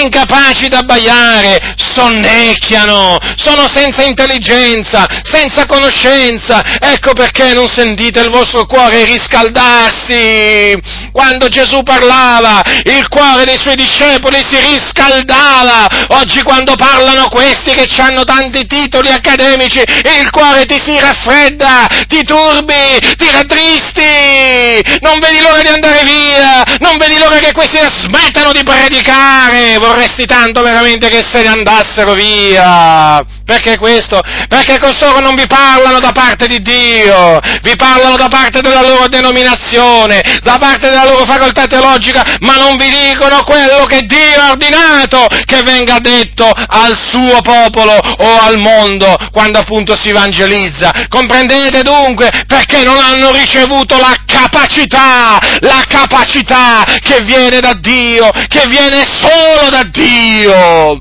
non viene dalle scuole bibliche, tu puoi frequentare la scuola biblica migliore del mondo, quella che ha veramente, che, che vi posso dire io, la, la, la, la la migliore, diciamo, la migliore testimonianza, eh? ma se il Signore non ti ha chiamato, tu non sarai mai in grado di predicare, di insegnare, è una cosa seria mettersi ad empiere un ministero, perché se quel ministero non c'è, sarai uno scandalo per la via della verità, farai ridere, farai ridere, farai pena e soprattutto non sarai di nessuna utilità, non sarai di nessuna utilità, perché si rideranno di te e diranno ma questo che cosa si è messo a fare? Una cosa che non è capace a fare. Avete mai visto quelle persone che dicono io so fare questo mestiere, poi li mettete alla prova e non sono capaci? Eh? È come se voi chiamaste un idraulico per aggiustarvi, diciamo, i tubi rotti, questo arriva invece di aggiustarvi i tubi vi rompe veramente tutto l'impianto idraulico della casa, ma vi rendete conto? Che cos'è quello, un idraulico?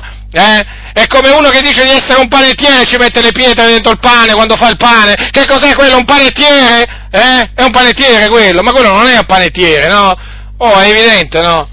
E allora, come si fa a capire se uno ha la capacità da Dio di predicare, di insegnare? Perché è capace, eh? È capace, senza l'ausilio dei foglietti, fogliettoni, fogliettini, nascosti non meno nascosti, nella Bibbia, eh, insomma, avete capito?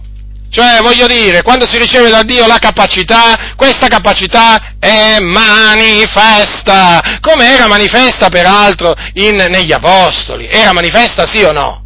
Era manifesta sì o no? Sì. E allora? Non avevano fatto studi, erano popolani senza istruzione. Pietro e Giovanni, però la capacità era indiscutibile, era inconfutabile, voglio dire, non è che dissero non sono capaci a predicare, e dice si meravigliavano, videro la loro fanghia, però non è che dissero non sono capaci a predicare questi, no, no, erano capaci a predicare, e come se erano capaci, e con quale franchezza, Comprendete dunque la nostra capacità viene da Dio, dall'alto, fratelli nel Signore, dall'alto, è qualche cosa che viene dall'alto. E quando, e quando veramente si viene chiamati da Dio, quando si viene chiamati da Dio, e questo naturalmente ve lo possono spiegare solamente quelli che sono stati chiamati da Dio, appartati da Dio. Per questo, guardate che quando si viene chiamati da Dio c'è un fuoco che arde, un fuoco che arde giorno e notte. Capito? Nel momento in cui il Signore, eh, eh, diciamo, ti rivela, eh? ti rivela che ti ha chiamato a predicare, tu non potrai fare altra cosa nella vita che predicare. Eh? eh sì, è proprio così, fratelli nel Signore, perché appunto il Signore opererà in te, opererà in te in una maniera veramente meravigliosa, ti farà forza e tu naturalmente ti lascerai vincere, ti persuaderà e tu ti lascerai persuadere. E potrai dire poi come l'Apostolo Paolo disse ai Galati, colui che aveva operato in Pietro per fare l'Apostolo della circoncisione, aveva operato aveva anche operato in me per farmi apostolo dei gentili. Avete notato? Avete notato cosa dice Paolo? Che colui che aveva operato sia in lui che in Pietro era sempre Dio, però aveva, aveva operato in maniera diversa. In Pietro per farlo apostolo degli ebrei, in Paolo, in lui, in Paolo per farlo apostolo dei gentili. Però vedete, l'operatore era sempre uno. Però vedete, li aveva resi capaci a predicare. Gli uni, eh, Pietro quindi predicava con efficacia agli ebrei, mentre, pa, mentre Paolo ai gentili. Lo vediamo? Certo, lo abbiamo visto, certo, lo riconoscete? Ma certo, fratelli, ma perché Dio aveva operato in loro. Ci sono oggi veramente taluni che quando predicano da dietro al pulpito si evince che non sono stati chiamati a predicare, ma proprio si evince, è manifesto, fratelli. Sono degli intrattenitori, sono dei, dei burloni, sono dei clown, ma come li volete chiamare questi? Come li volete chiamare? Non sono predicatori della parola di Dio, sono intrattenitori. Questi non pascono le pecore, ma divertono le capre, ha capito? E voglio dire, le capre, le capre, dovrebbero sentire da costoro delle predicazioni forti, no? delle predicazioni che le, le, le scuotono, ma che le, le, le, capre si divertono con questi, perché questi alle capre non gli predicano il ravvedimento, non gli predicano la conversione. Sapete qual è il messaggio che costoro rivolgono alle capre? Gesù vi ama e la capra rimane capra e continua a fare la capra.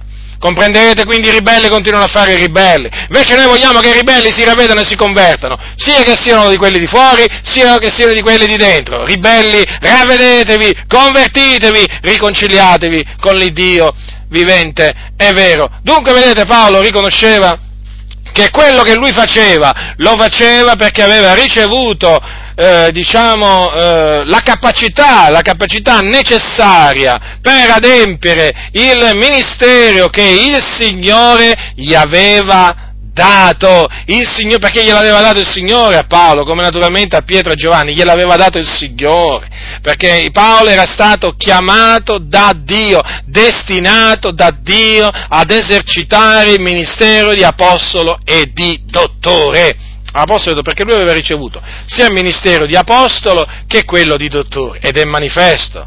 Ma chi può mettere in dubbio a distanza di tutti, questo, di tutti questi secoli no? che Paolo veramente eh, avesse ricevuto il ministero di apostolo o, o di dottore? Eh? Ma lo vedete, ma mi pare veramente lampante la cosa. E quindi questo naturalmente si accorda con quello che vi stavo dicendo prima. Fratelli, quando il Signore dà una capacità, quella capacità è visibile, eh? non è invisibile. È visibile! Se non la vedete vuol dire che quella capacità non è stata conferita a colui che sta parlando. Quello può parlare, sì, ma se non ha la capacità di predicare e di insegnare, che cosa predicherà? Che cosa insegnerà? Eh, si metterà lì a leggere un sermoncino che gli ha passato il suo amico pastore o che gli diciamo, non lo so, eh, voglio dire, ha recuperato tra le sue scartoffie lì del, della scuola biblica, si metterà a leggere quelle, quei quattro versetti messi uno dopo l'altro e quella è la predica, la predica domenicale, ecco, è, questo significa predicare, ma questo non significa predicare, fratelli del Signore, toglietegli quei fogli, toglietegli quei fogli e poi vedrete se sono stati chiamati a Dio a predicare non sono stati chiamati a Dio a predicare. Già si vede quando leggono i fogli, pensate voi se glieli togliete i fogli. Vanno, secondo me vanno nel panico. Secondo me costoro vanno nel panico se, se, gli se, gli spariscono, i fogli, perché non sono stati chiamati da Dio a predicare. Ce ne sono molti così, ce ne sono molti così. Però voglio dirvi anche un'altra cosa, attenti anche a quelli che non usano i fogli, eh?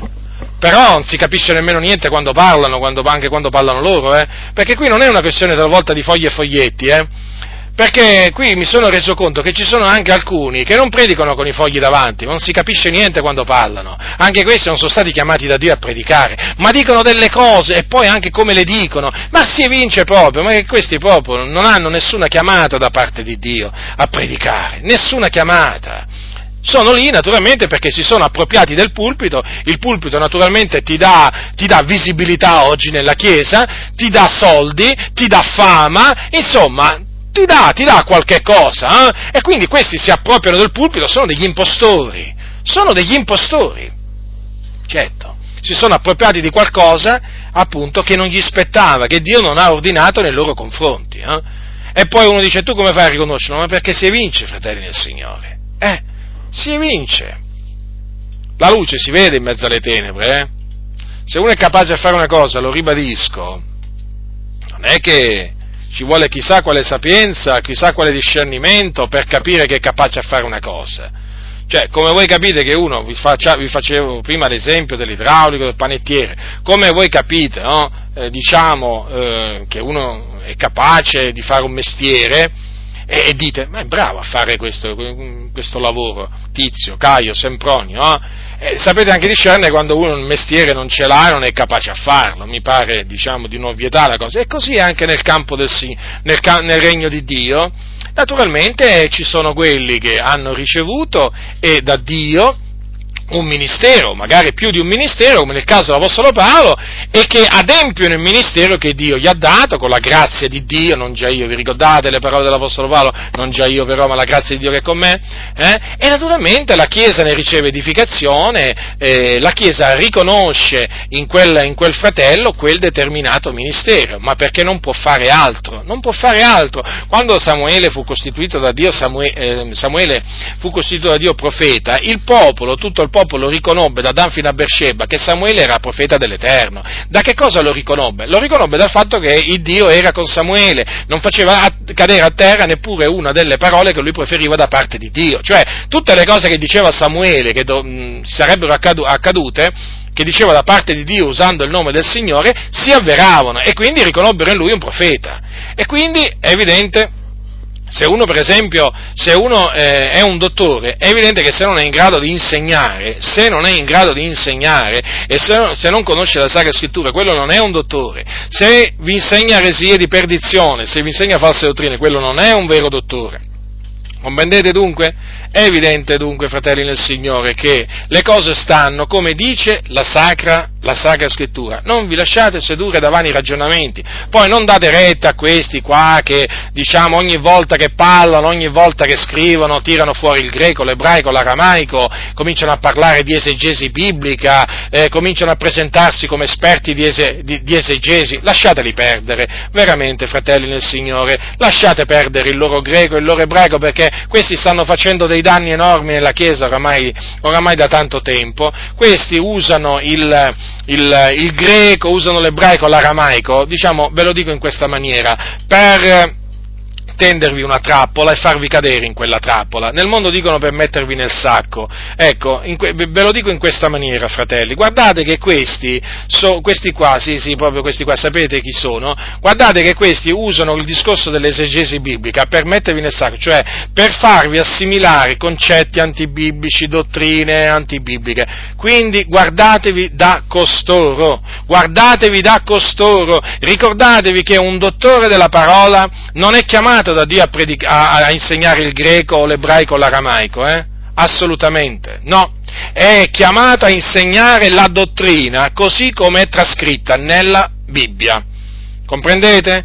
Ed è proprio quello che non fanno questi cosiddetti esegeti. Loro non insegnano quello che sta scritto, loro insegnano quello, diciamo, quello che vogliono loro, ma non quello che vuole Dio. E di fatti, e di fatti non, diciamo, poi questo si evince da che cosa? Che quando si parla con loro, li si sente parlare dei comandamenti degli apostoli, cominciano a dire no, ma questo sai, bisogna vedere il contesto biblico, sai, il greco antico dice, no fratello, ne ho letti di questi libri, ne ho letti, di, ne ho ascoltati di questi discorsi, sono tutti discorsi vani, sono tutti discorsi che sono discorsi che tendono, hanno come scopo quello di sedurre il popolo di Dio e di portarvi lontano, lontano dalla volontà di Dio e quindi sono discorsi che, vi, che, portano a disubbidire a Dio. Non dategli retta, guardatevi da costoro e ritiratevi da costoro perché questi veramente sono come la cancrena, stanno facendo dei danni enormi nella Chiesa. Ecco, vi ho voluto dire questo anche affinché, diciamo, abbiate anche, diciamo, abbiate anche intendimento, abbiate anche intendimento di queste cose. Dunque, vedete, fratelli nel Signore, e Timoteo, parliamo pure di Timoteo, parliamo pure di Timoteo che era un figliuolo nella fede di Paolo, di Paolo Apostolo, e voi sapete, Timoteo fu chiamato, fu chiamato da Dio, fu chiamato da Dio in, eh, diciamo, per adempiere un, un, ministero e Timoteo era, aveva mh, il ministero di apostolo, Paolo questo lo conferma ai Tessalonicesi. Allora, ascoltate che cosa, che cosa dice Paolo a Timoteo? Dice a Timoteo, io ti affido questo incarico, figlio mio Timoteo, in armonia con le profezie che sono state innanzi fatte a tuo riguardo, affinché tu guerreggi in virtù d'esse la buona guerra, avendo fede e buona coscienza, della quale alcuni avendo fatto oggetto hanno naufragato quanto alla fede.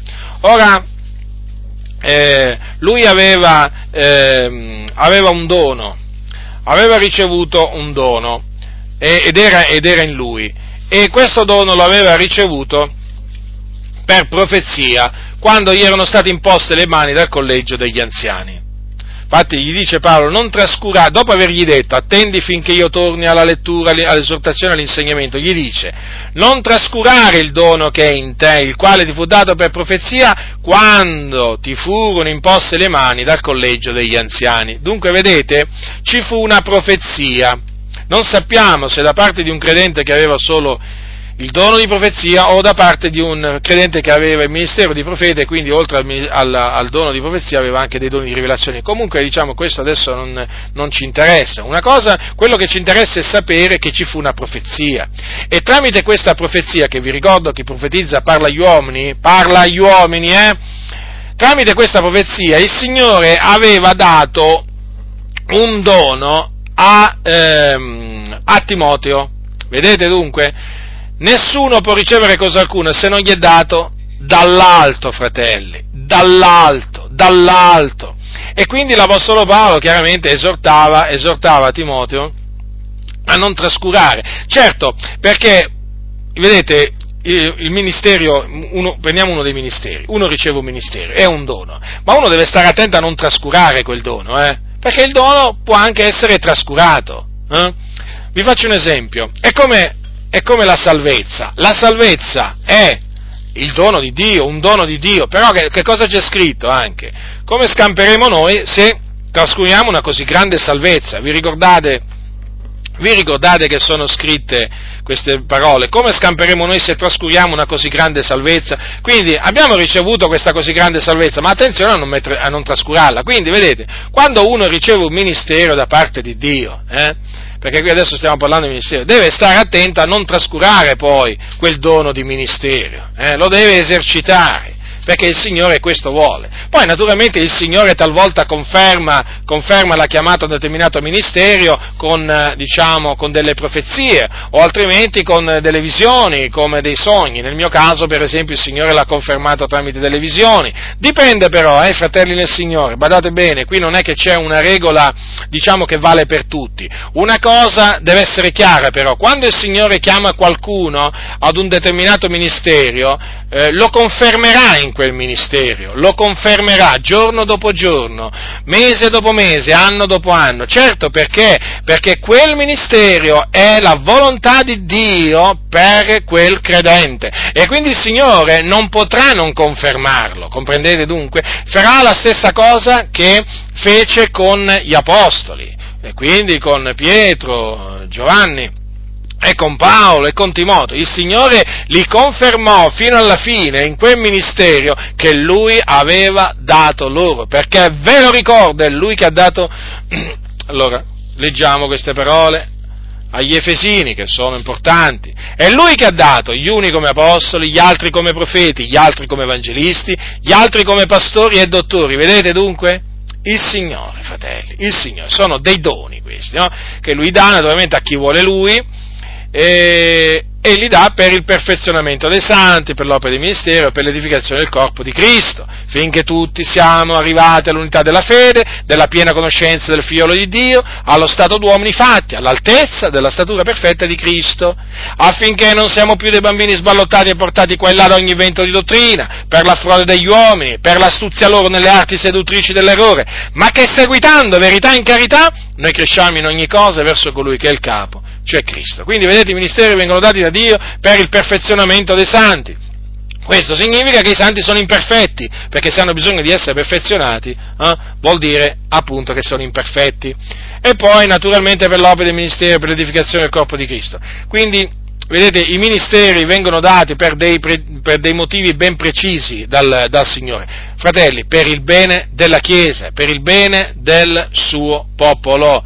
Perché il Signore vuole che il suo popolo sia radicato nella verità, attaccato alla verità, che cammini nella verità e non solo diciamo nell'amore, ma sia nella carità che anche nella verità, affinché il suo popolo non, non sia più diciamo un ammasso di bambini no? sballottati e portati qua e là da ogni vento di dottrina, per la frode degli uomini, per l'astuzia loro nelle arti seduttrici dell'errore. Vedete, il Signore non vuole che i suoi figlioli siano sballottati e portati qua e là da questi impostori, no, il Signore vuole che i suoi figlioli siano fermi nella verità, saldi nella verità, ecco. E allora chiaramente ha eh, provveduto, ha provveduto dei, dei, ministeri.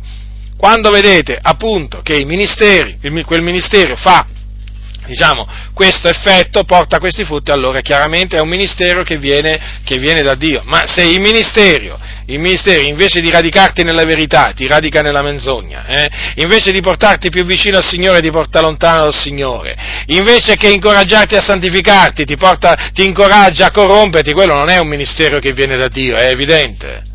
Fratelli, abbiate discernimento perché qui veramente la situazione è drammatica in mezzo alla Chiesa. Eh?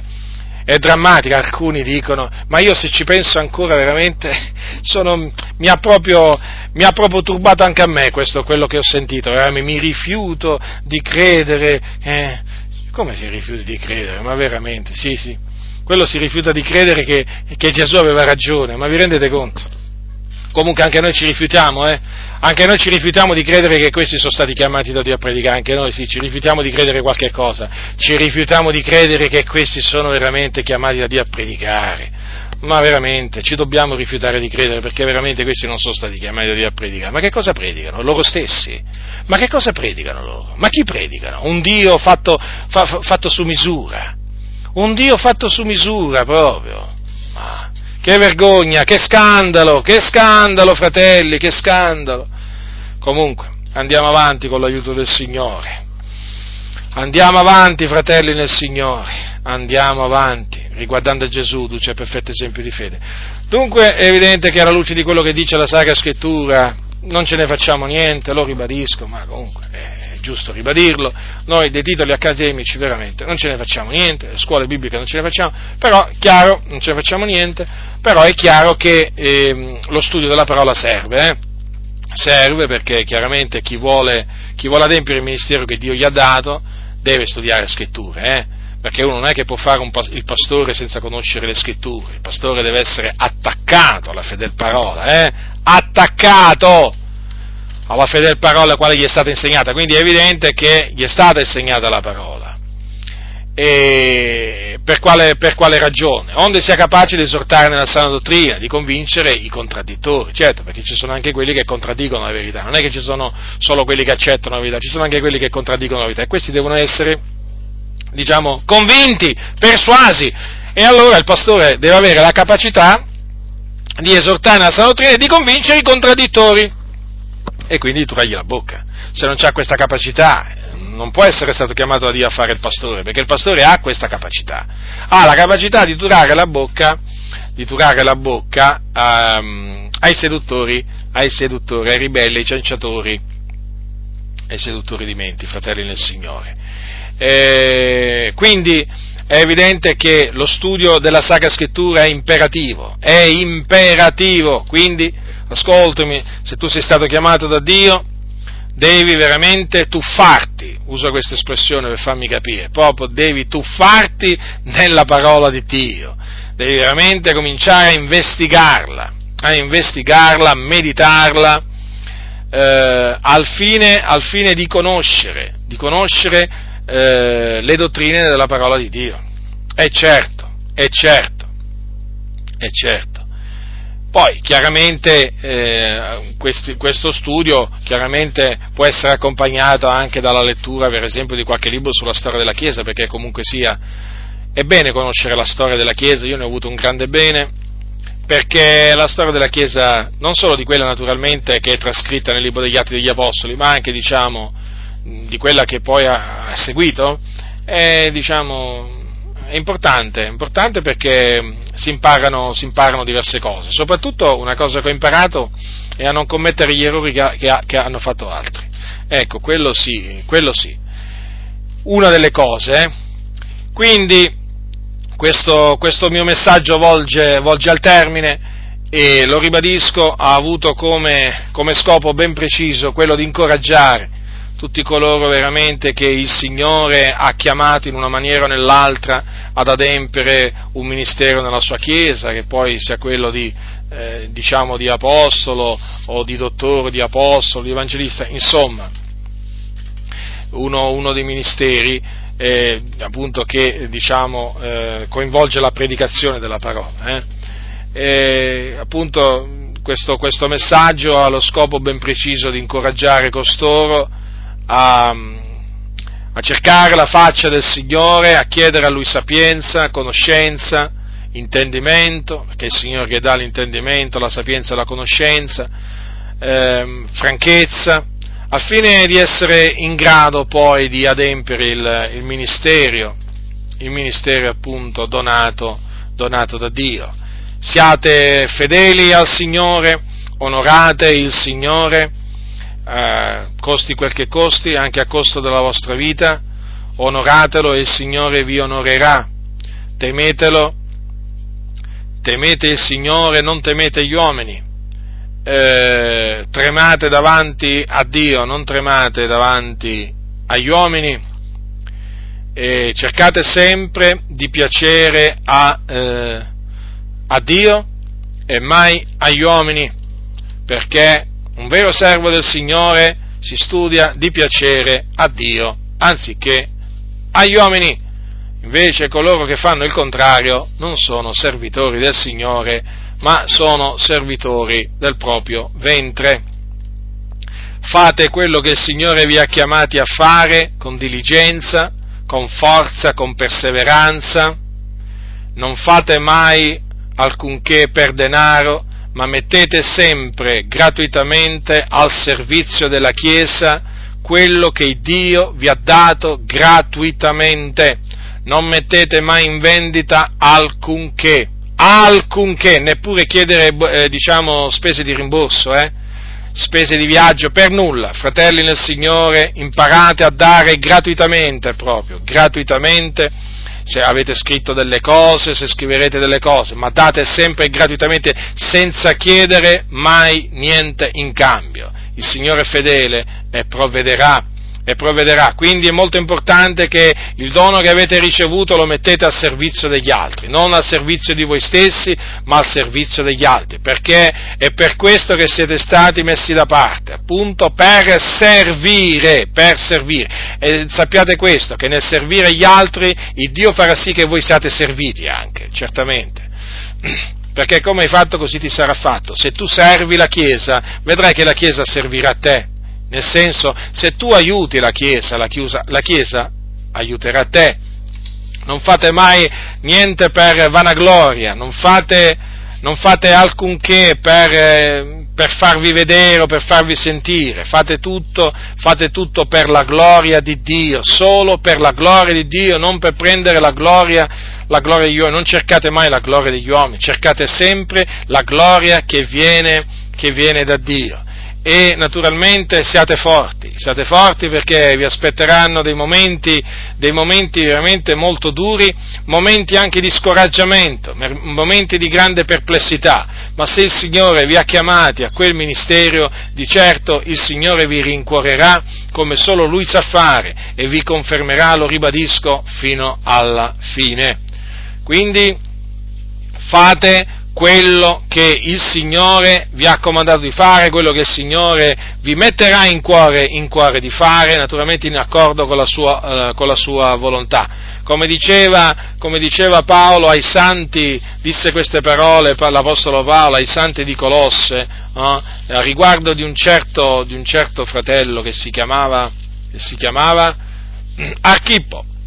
Dite ad Archippo, bada al ministero che hai ricevuto nel Signore per adempierlo. Quindi a coloro, a ognuno di, a ognuno di quelli che veramente hanno ricevuto un ministero da parte del Signore, una chiamata, un determinato ministero, dico la stessa cosa. Bada al ministero che hai ricevuto nel Signore per adempierlo. La grazia del Signore nostro Gesù Cristo sia con tutti coloro che lo amano con purità incorrotta.